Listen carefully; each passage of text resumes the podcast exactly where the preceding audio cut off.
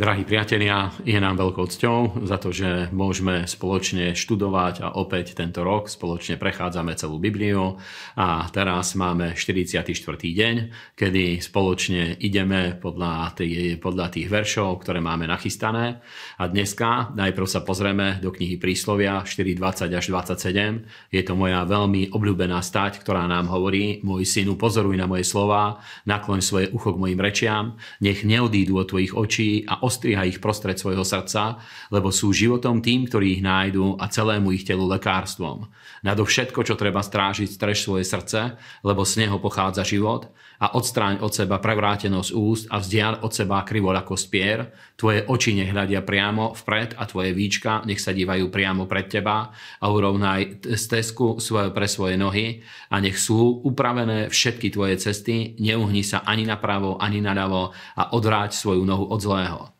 A Božie slovo nám jasne hovorí, čo máme robiť. A najprv hovorí veľké zasľúbenie pre naše uzdravenie a hovorí, aby stále Božie slovo sme dávali pred svoje oči, aby Božie slovo sme chránili vo svojom srdci a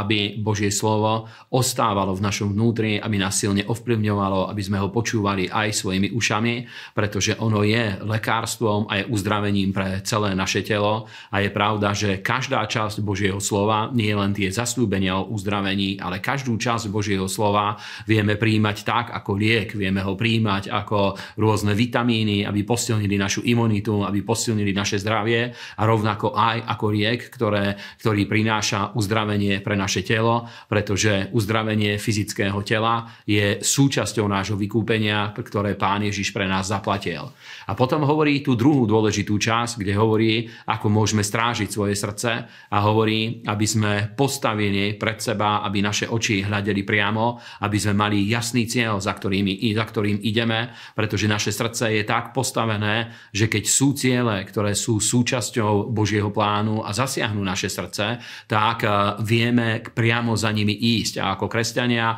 potrebujeme mať jasné ciele, aj teraz v úvode roka hovorí, aby aj naše kroky a to, akým spôsobom chodíme, aby išlo k tomu, aby sme získali tieto ciele a aby sme ich naplnili, aby skutočne e, naše cesty boli tak postavené a náš životný štýl, aby sme sa vyvarovali rôznych omylov, ktoré by nás tohto vyviedli a ktoré by nám zabránili v tom, aby sme získali naplnenie cieľa, pre ktorý nás Boh povolal. Druhá časť je z Matúšovho Evanielia 27. kapitoly a budeme čítať o tom, čo sa dialo pri ukrižovaní. A chrámová opona sa roztrhla na dvoje, od vrchu až dole a zem sa triasla, skaly pukali, hroby sa otvárali a mnohé tela zosnulých svetých stali a výjdúc z hrobov po jeho zmrtvých staní vošli do svetého mesta a ukázali sa mnohým. A vtedy stotník a tí, ktorí strážili Ježiša, vidiať zemetrasenie a to, čo sa dialo, báli sa veľmi a hovorili, toto bol naozaj syn Boží. Amen.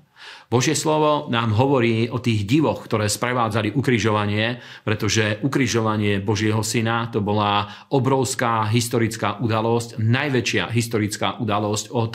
stvorenia sveta. Pretože vieme, že pri stvorení sveta Boh stvoril e, najprv nebesia a zem, potom znovu obnovil jej tvár, keď na ňu prišla katastrofa a, a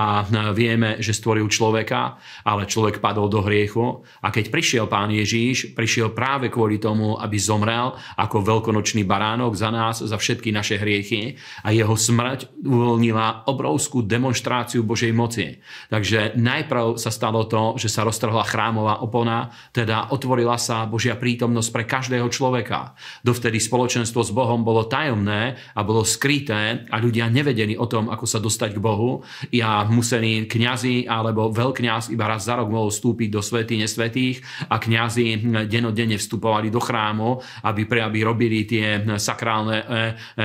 obete a skutky, ktorými sprostredkovali Božiu prítomnosť, ale ľudia len zvonku mohli stáť, ale teraz skrze Ježiša Krista každý z nás má prístup do Božej blízkosti a do Božej prítomnosti. A Božie slovo hovorí, že zem sa triasla pri smrti pána Ježiša a otvorili sa aj hroby, pretože skutočne pán Ježiš priniesol vykúpenie a oslobodenie aj od smrti, priniesol väčší život a priniesol aj skriesenie a to je obrovský dobrá správa. A posledné miesto je v druhej Mojžišovej knihe v 14. kapitole a tam sa hovorí, že hospodin povedal Mojžišovi, čo kričíš ku mne, hovor synom Izraelovým, aby sa hýbali a ty pozvihni svoju palicu a vystri svoju ruku na more a rozpolti ho a synovia Izraelovi vojdu doprostred mora a pôjdu po suchu. Amen.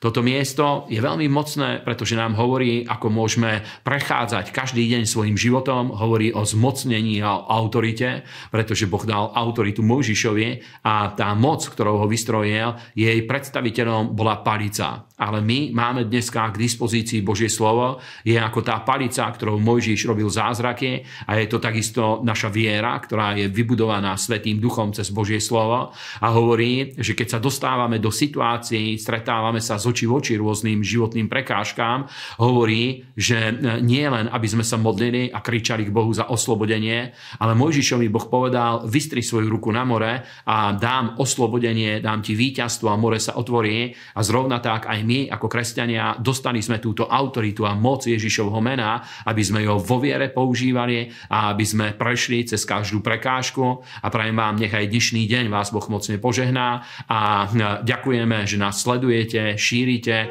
a podporujete a prajem vám úspešný deň. Amen.